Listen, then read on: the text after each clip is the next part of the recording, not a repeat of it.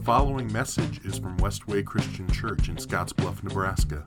If you'd like to know more about us, go to westwaychurch.com. Thank you for listening. But what about the believers who have died or who will die before Jesus comes back? How can I know that Jesus hasn't already returned? Did I miss it? What's going to happen after Jesus comes back? When is all of this going to happen?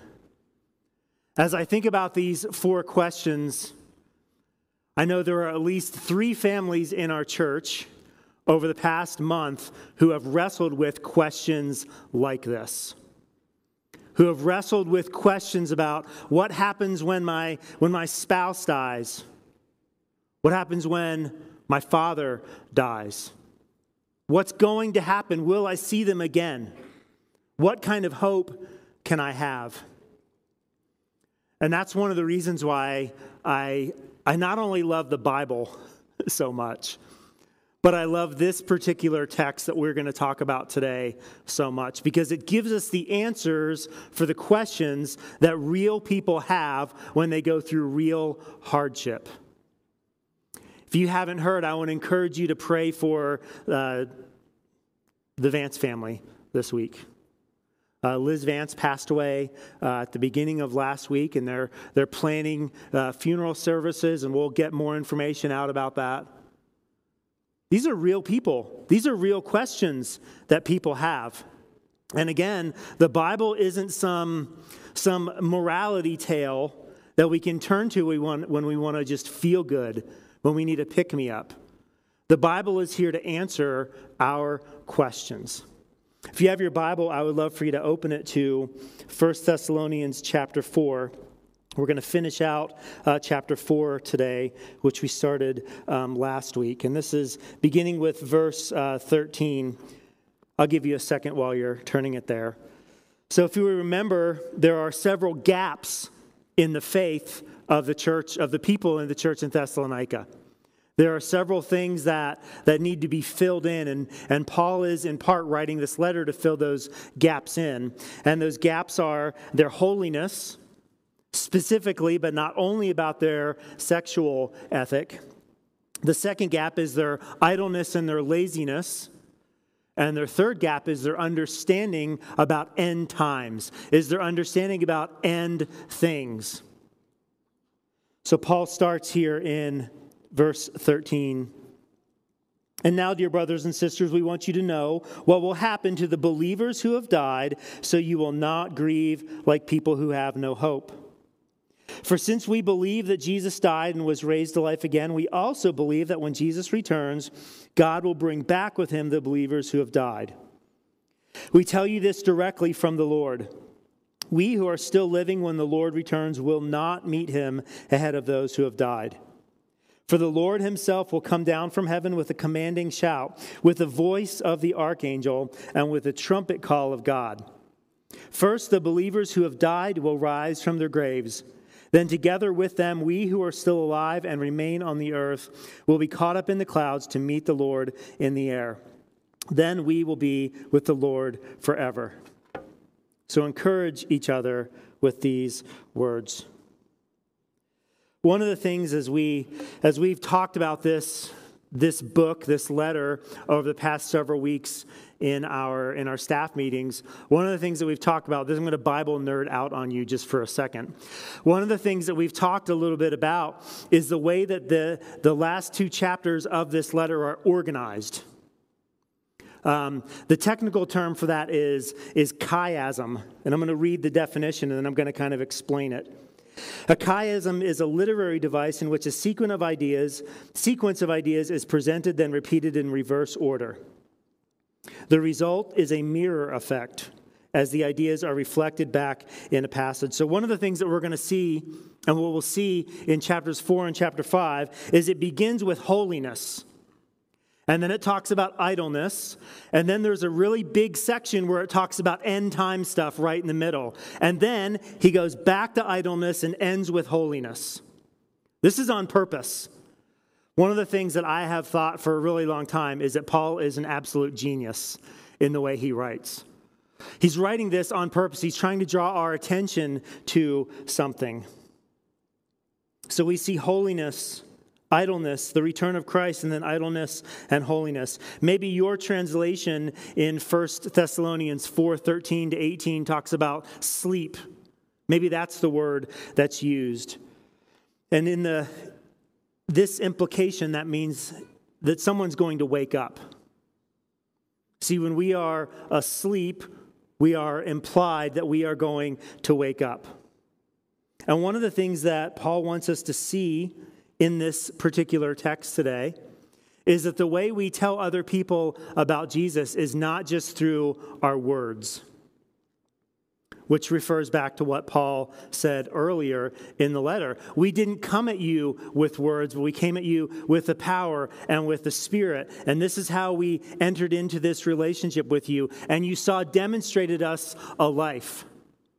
And one of the things as Christians is because we don't always proclaim everything about Jesus with our words, we have to do it with our lifestyle. And what Paul is talking about is there is a way, there is a way to mourn the loss of someone as a Christian that doesn't give God the glory. There's a way to think about those who have passed that doesn't give God glory. And that way is simple to mourn like the pagans, to mourn as though there is no hope. See, the way that we mourn as Christians is a proclamation of the gospel. The way we enter into hardship when we lose a loved one is a proclamation of the gospel. I really want you to know that Paul is not saying don't mourn. Paul is not calling us to be robots and not mourn and not feel bad and not feel sorrowful and not have thoughts, not have feelings, not have emotions about the passing of our loved ones. That's not what Paul is saying. What Paul is saying is there is a way to mourn that brings God honor and glory. That is how we proclaim the message of Jesus. And one of the neatest things that I've seen as I've interacted with, with each of these families over the last month is the great confidence that they have in God. In God fulfilling His promises to their loved ones that they are alive and well. They are more alive and well than anything we could ever imagine right now. I know that there are, uh, like Willie's in here as a pastor. Joe, I know, has done funerals before. I know a few of our elders have led funerals. And I got to say, there is something about doing a, doing a funeral service for someone who is a follower of Christ. There is a tremendous amount of hope and a tremendous amount of joy in the midst of that sorrow. And what Paul wants us to know, and, and what he wants the Thessalonians to know who are concerned about this, because these are their questions. Well, what if, what if my loved one has died? Are, are, they going to, are they going to reap the rewards of being a follower of Christ? What happened to them? And what Paul is trying to do is he's trying to give them hope. And this hope is centered on the resurrection of Jesus. That's the whole reason we're Christians, in case you didn't know that. Every single thing that we believe hinges on the resurrection of Jesus. The resurrection of Jesus is our hope. That's what Paul is telling the church at Thessalonica. That's what Paul is telling us. If there's no resurrection, there's no hope. Here are the questions again. What about the believers who have died or will die before Jesus comes back? Paul's answer well, they're going to meet Jesus in the air when he returns. That's the answer to that question. I love the next one. Well, how can we know if he hasn't already returned? Did we miss it? I love that Paul gives them three signs. There will be a commanding shout there will be the voice of the archangel and the trumpet call of God. Here's the translation. Here's the Sue did the Sue paraphrase. I'm going to do the Mulholland paraphrase. When Jesus comes back, you'll know it. You'll know. It will be, there will be such a sound. There will be such a sound. There's a U2 song that says, looking for a sound that will drown out the world. There will be such a sound that you won't miss it. It will be so loud. It will be so fulfilling. You're not going to miss it. Thessalonians, you haven't missed it. You'll know, when Jesus comes back, you'll know. That's what Paul is saying. What's going to happen after he comes back? Well, he will descend. The believers who have died will rise from the graves, and those who are alive will meet him in the air. Like, I kind of hope I'm alive for that. I want to see this take place. Like, I want to be a part of this situation. And there are lots of questions about this. I've debated how much I'm going to talk about all of these different ideas of what this is going to look like. So I'm going to dip my toe in it briefly. One of the things that, that Paul is tapping into is this, this Greek word, which is uh, parousia. And in Greek literature, this word was used when an emperor or dignitary would visit the city. So here's, here's what's going to happen you are in the city of Thessalonica. There's this emperor who's going to come to Thessalonica. There's a dignitary who's going to come to Thessalonica. And what would happen is all of the people in the city would go out to meet this emperor or dignitary. Now, if you're familiar with the Bible, we've kind of seen this. We call this the triumphant entry, right? Jesus is riding into town, and what do the people do? They go out to meet him. And here's, and this is where I'm going to let you in on what I think about end times for a second. Um, they're not going actually anywhere with Jesus. It says they're going to meet him. Where is Jesus going? He is coming where? Down.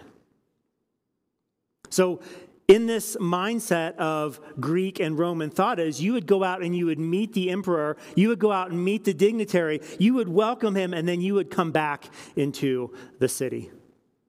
So I think there's this really strong implication that when it comes to end times, and I know like some of you are liking this right now, some of you hate my guts right now because of what I believe about this. Okay, and I'm like, I'm comfortable in both spaces. I just want you to know that. Because as we're going to talk about in a second, that's not what this is about. What Paul is not doing is he is not giving them a chronology of things that they ought to look for when Jesus is going to come back. He's not giving them, he's not giving, if, if this were in our day, like we shouldn't all rush out of here and hop on Google and start Googling end times. Right? We see this thing happening and we, we put it into this category. We see that thing happening around the world, and that's not what Paul is doing here. See, we are going to meet Jesus in the air. That, that's, that's what Paul is saying. We're going to meet Jesus in the air. And the next logical question that they have, and the next logical question that we have is what? When? That's the, that's the million dollar question on the mind of the church at Thessalonica because they want to see their loved ones again. They're undergoing persecution, they're suffering, they're going through pain, they're going through hard times. And what they're hearing from Paul not for the first time, by the way. There's a little bit of implication here that when Paul was in Thessalonica, he had told them about some end times things. They took what he said and they kind of ran with it. So, what Paul is doing right now is he's trying to bring them back under control. We're not the only ones who go crazy when we talk about end times. And then what's going to happen in Paul's next letter in Second Thessalonians is, is they're going to hear this information and they're going to do something else with it. So in Second Thessalonians, he's going to talk about end times again. See, one of the things that, that we want to get our minds around is if we're not careful, we will let our anxiety and our concern about end times things get in the way of what our mission is. But they have this question when's it going to happen? Let's continue. This is 1 Thessalonians 5. Now, concerning how and when all this will happen, dear brothers and sisters, we don't really need to write you. For you know quite well that the day of the Lord's return will come unexpectedly like a thief in the night. When people are saying everything is peaceful and secure, then disaster will fall on them as suddenly as a pregnant woman's as a pregnant woman's labor pains begin and there will be no escape no escape but you aren't in the dark about these things dear brothers and sisters and you won't be surprised when the day of the lord comes like a thief for you are all children of the light and of the day we don't belong to darkness and night so be on your guard, not asleep like the others. Stay alert and be clear headed. Night is the time when people sleep and drinkers get drunk. But let us who live in the light be clear headed, protected by the armor of faith and love, and wearing as our helmet the confidence of our salvation. One of the things I love so much, like this is, um, this is this, theoretically, this is Paul's first letter that he's written. And one of the things that I love so much about this first letter is it's almost as if he's, he's, he's trying material out that he's going to talk about later. Because if you're familiar with if you're familiar with other letters in the New Testament, particularly Paul's letter to the church at Ephesus, this concept of the armor of faith and the helmet of our salvation, that's not new, is it?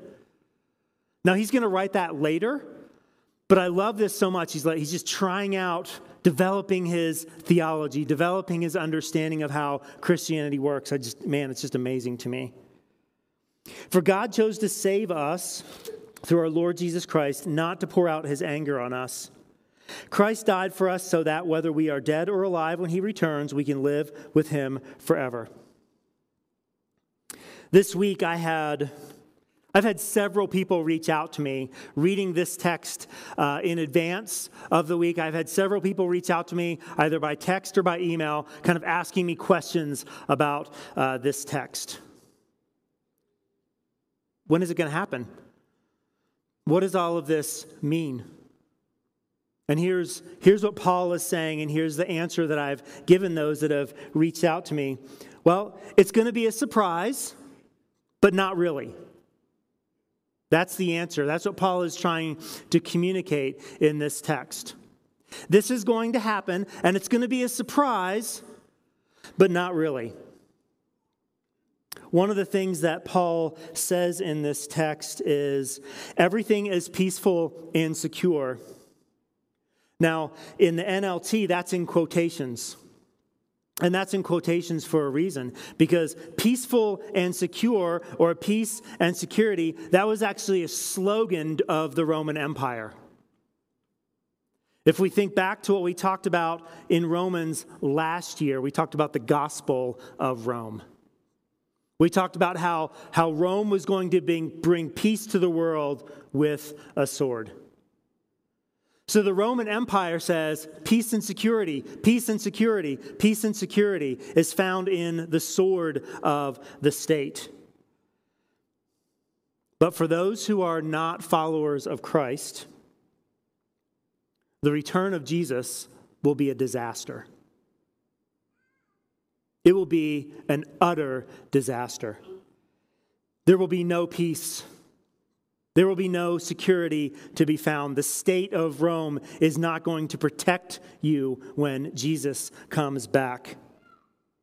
There will be no escape.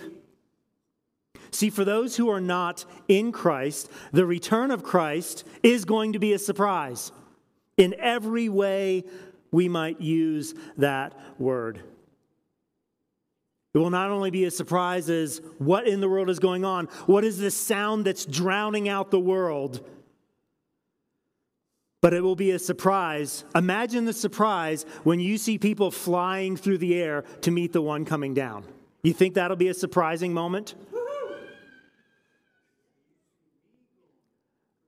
Imagine, remember back in Acts chapter 1 when Jesus ascends. What did all the disciples do? Looked up. Right? This, this is going to be a surprising moment. For non believers, this will be a disaster. But for followers of Christ, and this is the answer to the question that I had people asking me all week long. For followers of Christ, as people who are living in the light, as people who are awake, that noise is going to be loud. We'll be surprised. We'll be shocked. But only by when it happens, not that it's happening. Does that make sense? When Jesus returns, that it's happening is not going to be the surprise. The noise will be the surprise. The people flying in the air, that'll be a surprise. Us flying in the air, that'll be a surprise. This is what Paul is saying. So, what does it mean? And this is a question that we have to ask ourselves. What does it mean for us to be awake? Paul is using this, this language and this metaphor here. Those who are awake, those who are asleep. What does it mean for those of us who are awake? What does it mean for us to be awake? What does it mean for us to be active? I have, um, I have this heart rate monitor on my watch. And one of the things, without fail, every single morning, the very first thing I do is I make the one click down so I can see what my heart rate was while I was asleep. And usually, this in the, it's in the 35 to 39 beats per minute range, is what my sleeping, resting heart rate is. But usually, when I hit that button, because I'm awake, it is not 35 to 40 or 35 to 39. Usually, it's around 50 or 60. Why is that? Because I'm awake. And then what will happen is throughout the day, like I, I check it because I'm addicted to looking at my heart rate. Like right now, it's 118 beats per minute. Because I'm excited, I'm awake. See, I think I think people who are awake, Christians who are awake, are alert and active. And Paul uses the word clear headed. If we are awake, we are alert, we are active, we are clear headed, we're, we're actually doing things. We are active. See, people who are spiritually awake are not to act like we don't know that he's coming back. We are to live like we believe it. I want to say that again. People who are spiritually awake are not to act like we don't know he's coming back. We are to live as though he is. Other than the noise, other than the flying in the air, for the Christian, it shouldn't be a surprise. We should not be caught off guard by this. That's not how we should be living our lives. And when we live in the light as though we are awake, we're actually protected. That's, that's the point of the armor of faith and love. The confidence of salvation as our helmet. What that means is, is we're, we're not worried. We're not worried. We're not worried about when Jesus is going to come back. A little later, Paul is actually going to um, tell us to be thankful in all circumstances. Other texts that Paul will later write are going to say things like, don't be anxious about anything.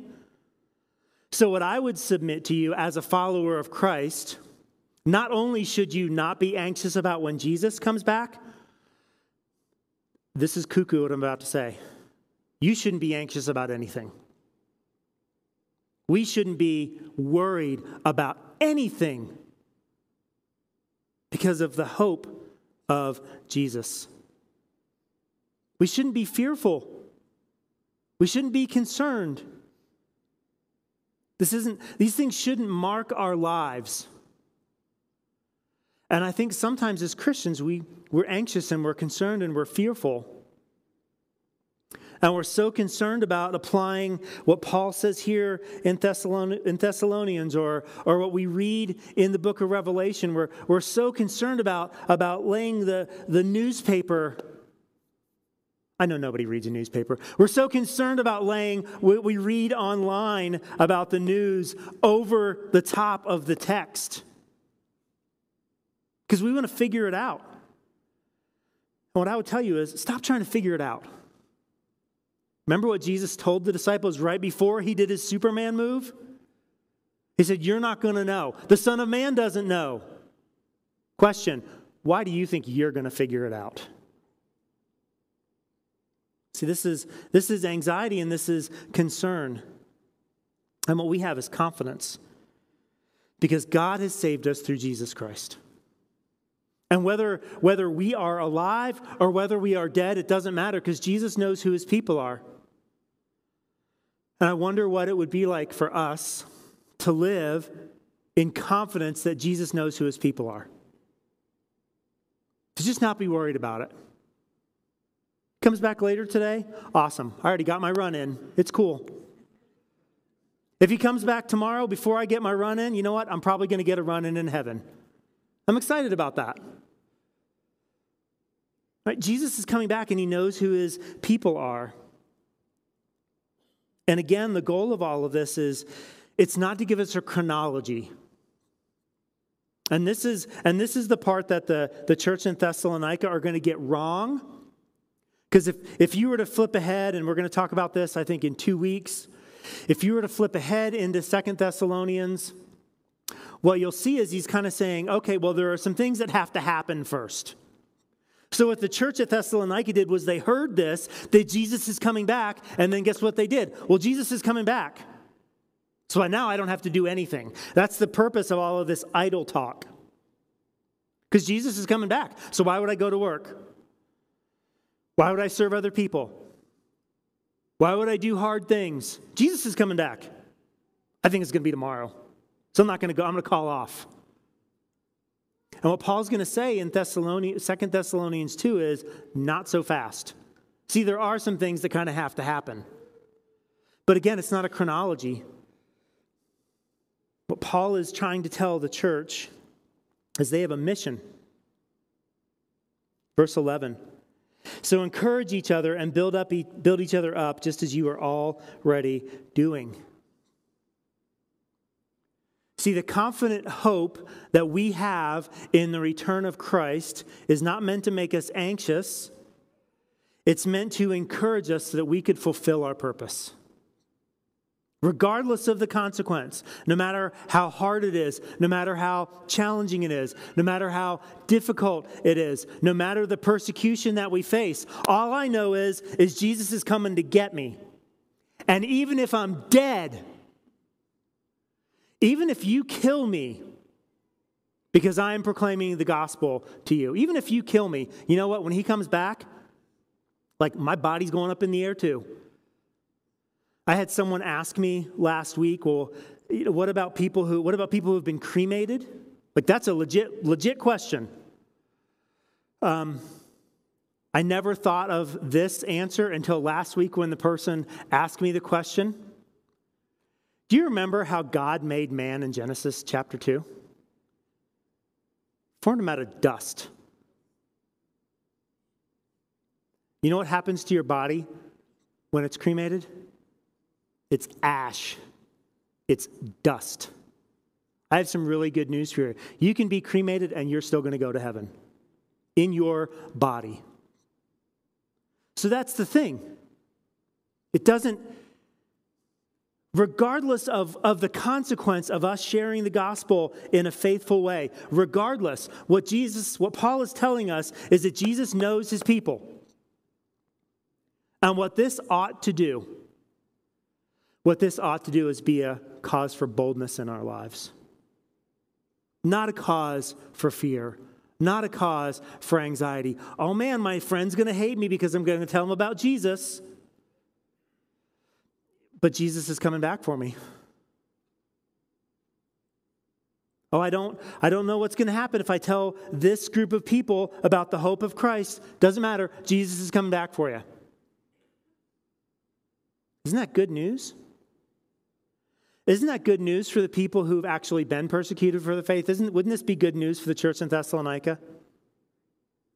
Because as we've talked, like this is this is probably 20 years before the state really starts getting um, going hard against the Christians.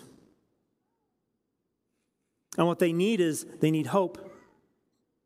They need encouragement.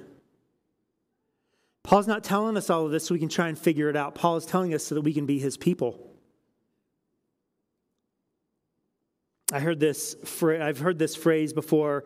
Maybe you've heard it. So people who are so heavenly minded that they're no earthly good. Have you ever heard that phrase before?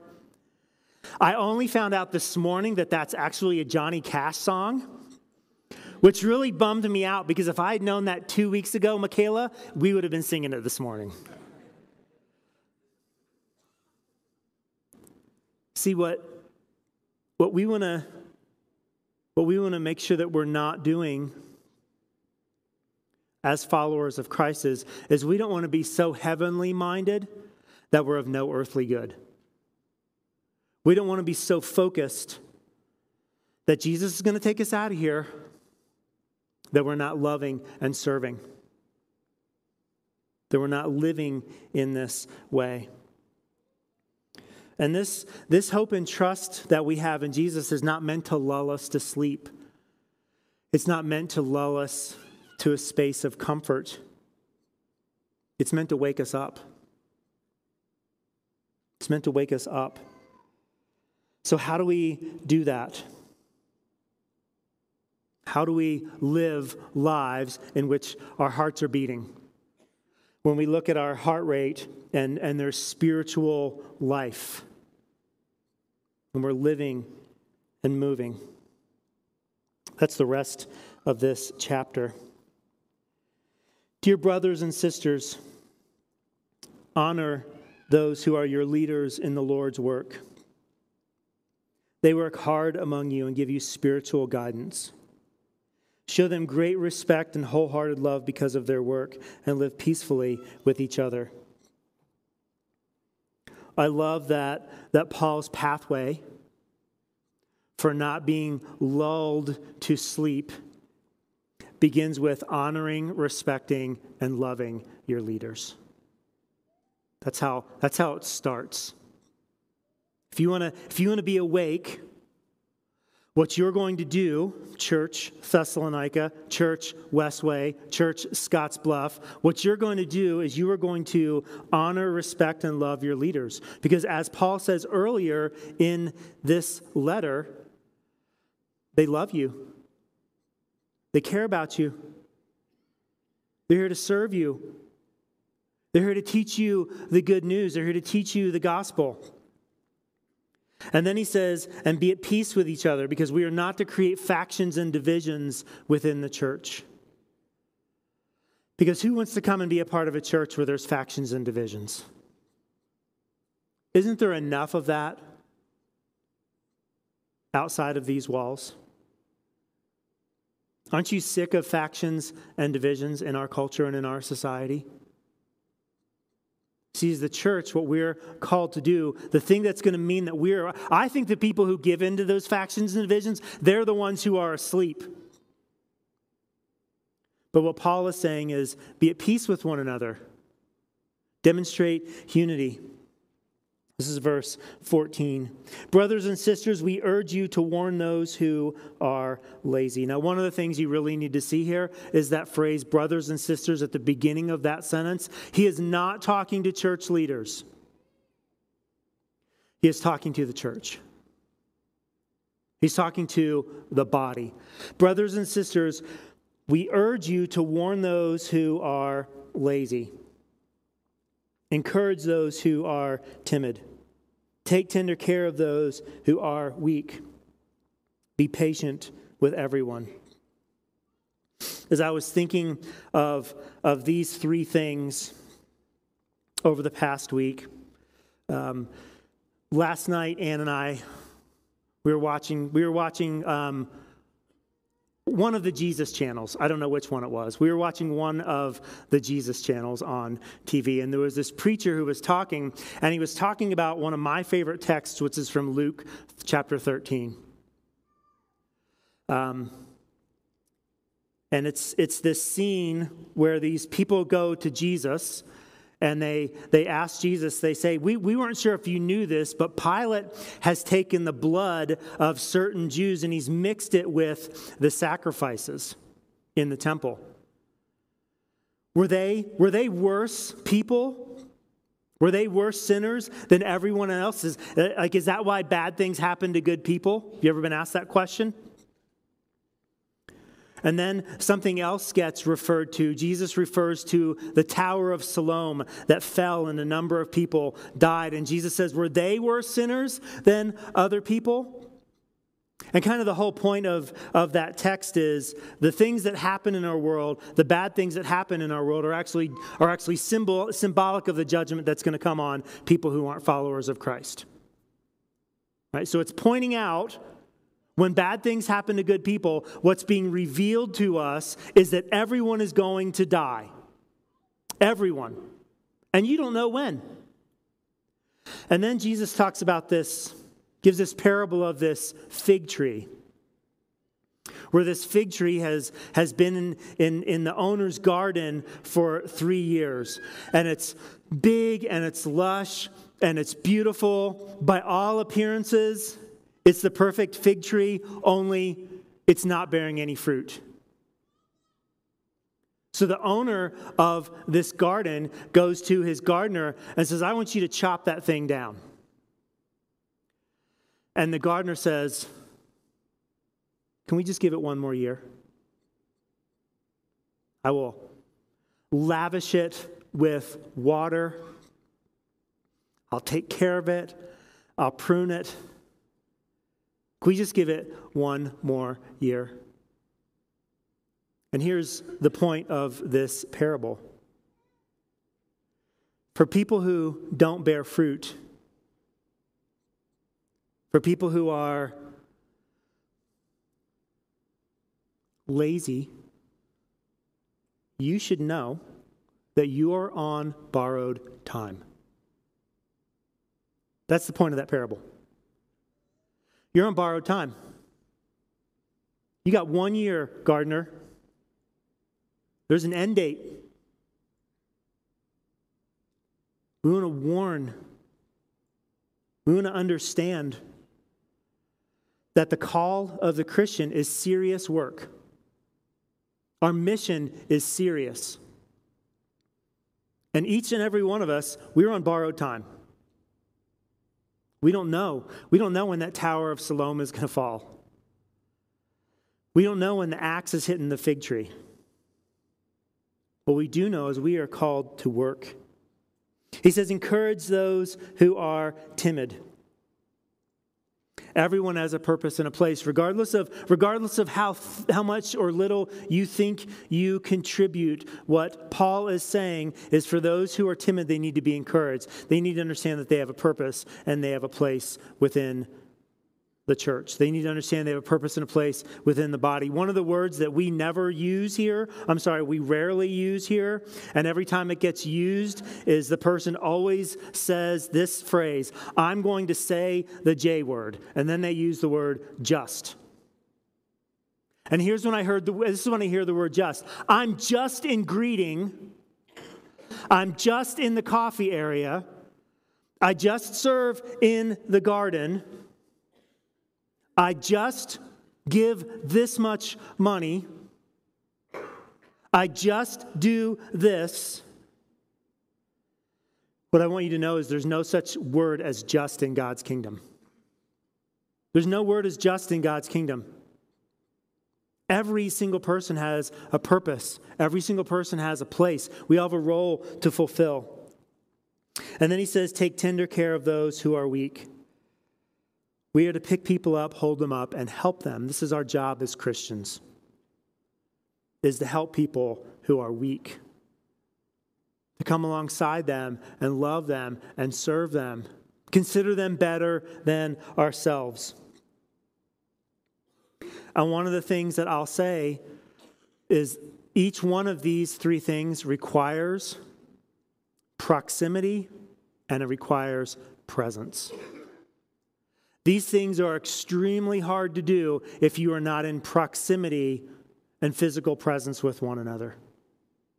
They're almost impossible. And this is why when we talk about things like gathering and serving and giving and going, our interest is not just having a good head count on Sunday morning. In fact, it, I would say it's not that at all. Our interest is being in a place Whereas the church, we can gather together and, and we can warn one another.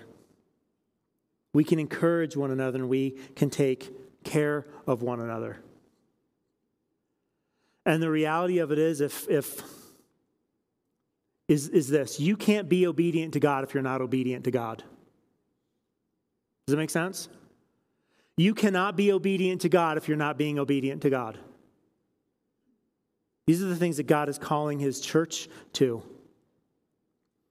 Verse 15.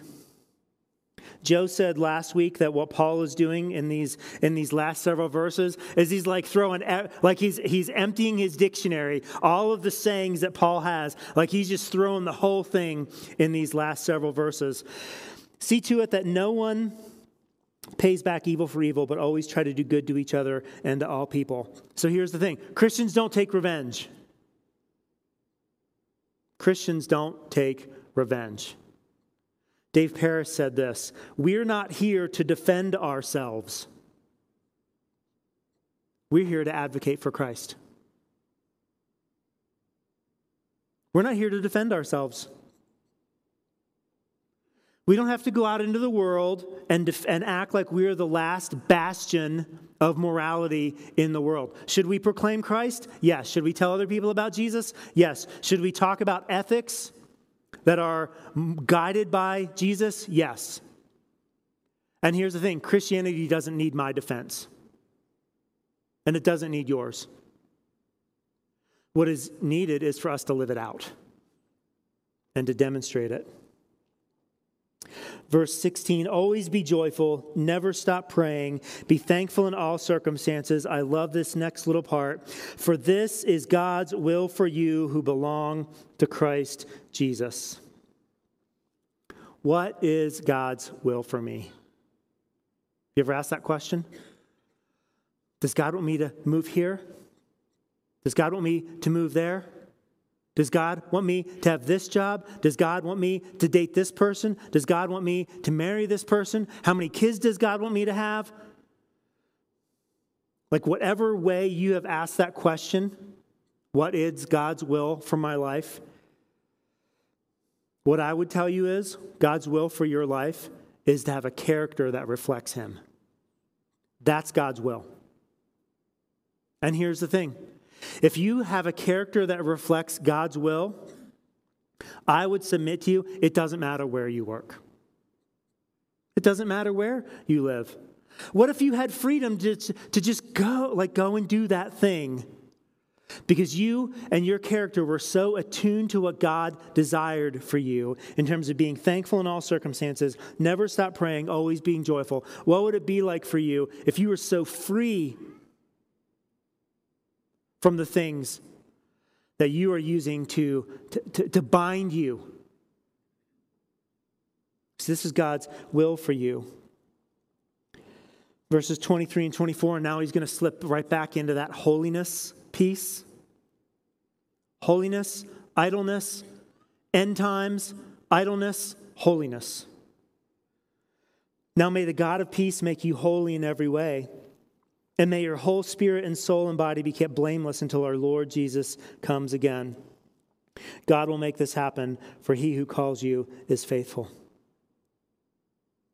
See, God, God doesn't just want our holiness as it relates to our sexual ethic.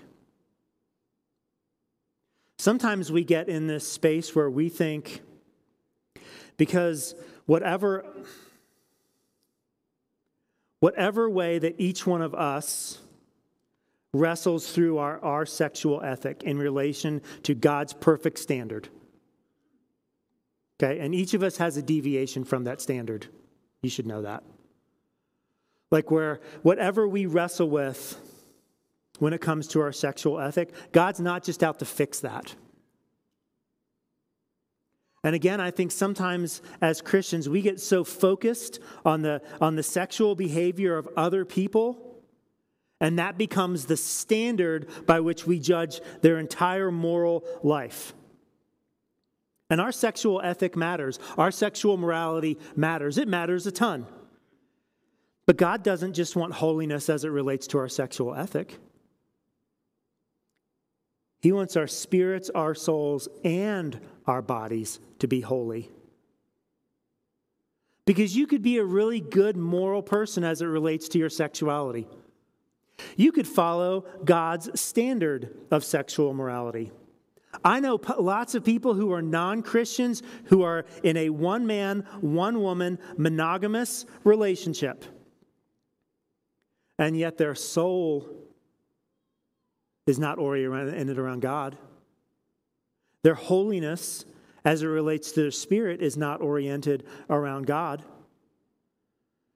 God is interested in more than just our bodies. He's interested in our spirit, He's interested in our soul. And I love just that last verse 24 and God will make this happen, for he who calls you is faithful. See, just like Jesus returned from the dead, and he did, just like Jesus is saying he's going to come back, and he's going to, God is faithful to us, and he is perfecting us, even when we don't feel like he is. Even when our own efforts fail, and they will. We talked about this in Romans. God's faithfulness is not affected by our unfaithfulness. I don't mean you can do whatever you want to. I don't mean you can't ignore God. I don't mean you can't quench the Spirit. But what I mean is, God is faithful to you, regardless of your level of faithfulness to Him.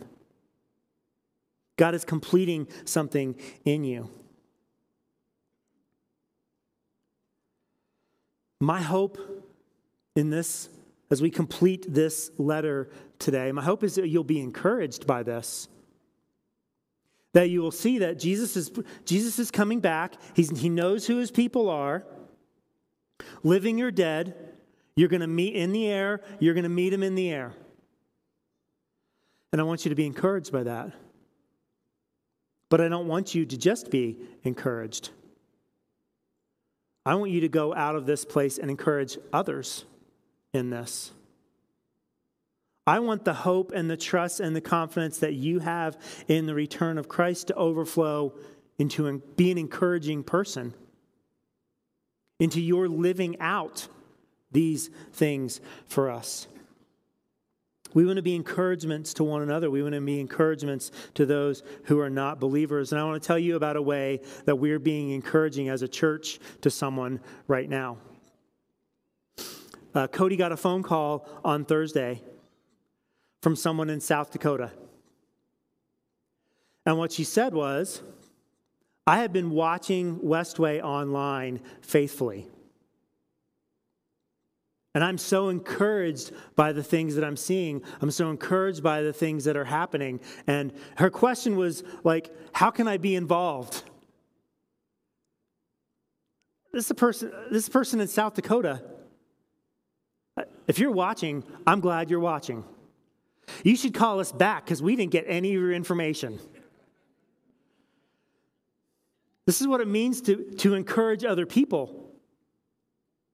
And this is, this is happening. And it's not just one another, it's, it's people who live in another state that we may never meet until the day we're all flying away and then to come back. Wouldn't it be amazing if you were having a conversation with this person? Let's imagine 10,000 years from now. You're having a conversation with this person. And this person, and, and it just comes out that, that you were a part of Westway Christian Church. Can you imagine that conversation? What that person's going to say? Like we're going to be in heaven for all eternity, so that might happen. We are, we are encouraged to encourage other people. And it's happening. And when we are obedient to what God is calling us to, the whole thing works. We are encouraged, they are encouraged. And when Jesus comes back, there's going to be more people flying and this is, this is our purpose, this is our mission. I'm going to read the last part of this text today. Dear brothers and sisters, pray for us. Greet all the brothers and sisters with a sacred kiss. I command you in the name of the Lord to read this letter to all the brothers and sisters. May the grace of our Lord Jesus Christ be with you. Let's pray.